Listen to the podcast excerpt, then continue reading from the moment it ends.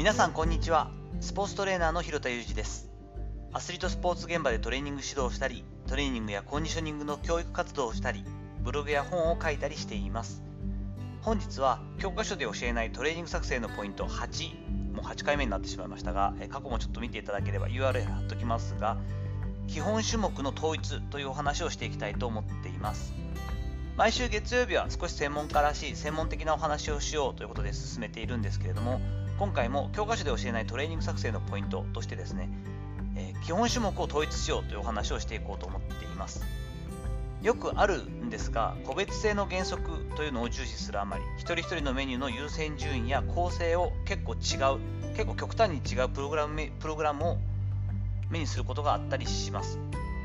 最初パーソナルトレーナーとして働いていたタイプで自信に満ちた若い世代に多くてやはり個人個人にはそれぞれ適したプログラムがあるはずだって作ってるケースを見たりするんですがチームや同じ団体のプログラムを考えていく場合には基本的な考え方は統一すべきだと思っています。やはり混乱をしやすいですしその後全身的過負荷ということでいずれにせよプログラムが同じことはないのでその後こうどんどんどんどんプログレッションをかけていく向上させていく際に一人一人のコンセプトがあまりにも違うとすごく時間もかかるし現実的ではないんですよね。同じタイミングで行う1回のセッションの大きな目的や手段というものは基本的には同じものになるはずです。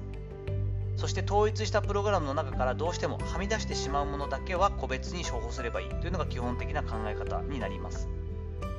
例えば最大筋力を向上する。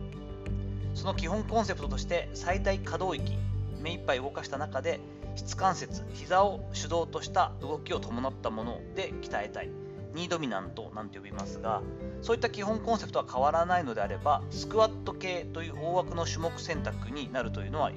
同じですよね。そこは統一すべきでしょう。そこから時期やポジションなどを考慮した上でフロントスクワットであったりゴブレットスクワットであったり rear foot elevated split squat って長い名前になりますがブルガリアンスクワットだったりという違いを選択するのはもちろん構いませんし状況によっては必須かもしれません。例えば私が所属するラグビーチームでも時期によってはフォワード陣はフロントスクワットをし逆手でのチンニング懸垂をしミリタリープレスという肩のショルダーのプレスを構成で行ったりすることもありますがその時バックス陣はですねスプリットスクワットケーブルのワンハンドローケトルベルを使ったオーバーヘッドプレスといった具合に種目そのものが全部違うということも起こり得たりします。これ基本種目という観点からは統一されてるんですよね。スクワット系であるし、えー、背中の種目であるし肩の種目に統一はされてるんですね。ただ公式戦の時期を迎えてより変則性の動作片側の動作をの中での力発揮が求められるバックスにはその要素を加えたりしてフォワードはシンプルにより高重量を持たせたいといった意図を加えていくとこういった風な違いになったりするわけです。でも基本的なコンセプトは一緒なのでこういった構成であれば選手の混乱も少なく現場で不安不安とか不満をね訴えられることもまずありません、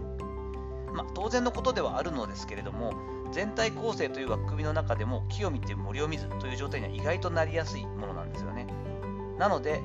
こういった基本的なことをぶらさないように時々チェックしながら心に留めておくということは必要になっていくと考えています。さていかがだったでしょうか？本日は、え教科書で教えないプログラム作成のコツということの第8弾になりましたがちょっと細かくなってきましたが基本種目の構成は統一しましょうといったお話をしていきました。本日の話のご意見やご感想などあればレター機能やコメント欄にお願いいたします。レターも近々最近いただいたりしてとても嬉しいです。3日前の放送になりますが302回放送かな SNS の使い分けといったお話をさせていただいた回に対しても、えーと、コメントいただいてます。こんにちは。はじめまして。SNS の使い分けのお話とっても参考になりました。自分の世界観や伝え方キャラクターそうだなと聞かせていただきましたまた楽しみにしてます。よろしくお願いします。といったコメントをいただいてます。レター機能の場合、お名前がわからないので、どなたか存じ上げないんですけれども、とても嬉しいです。引き続きよろしくお願いいたします。本日も最後までお聴きいただきありがとうございました。この後も充実した一日をお過ごしください。それではまたお会いしましょう。広田裕二でした。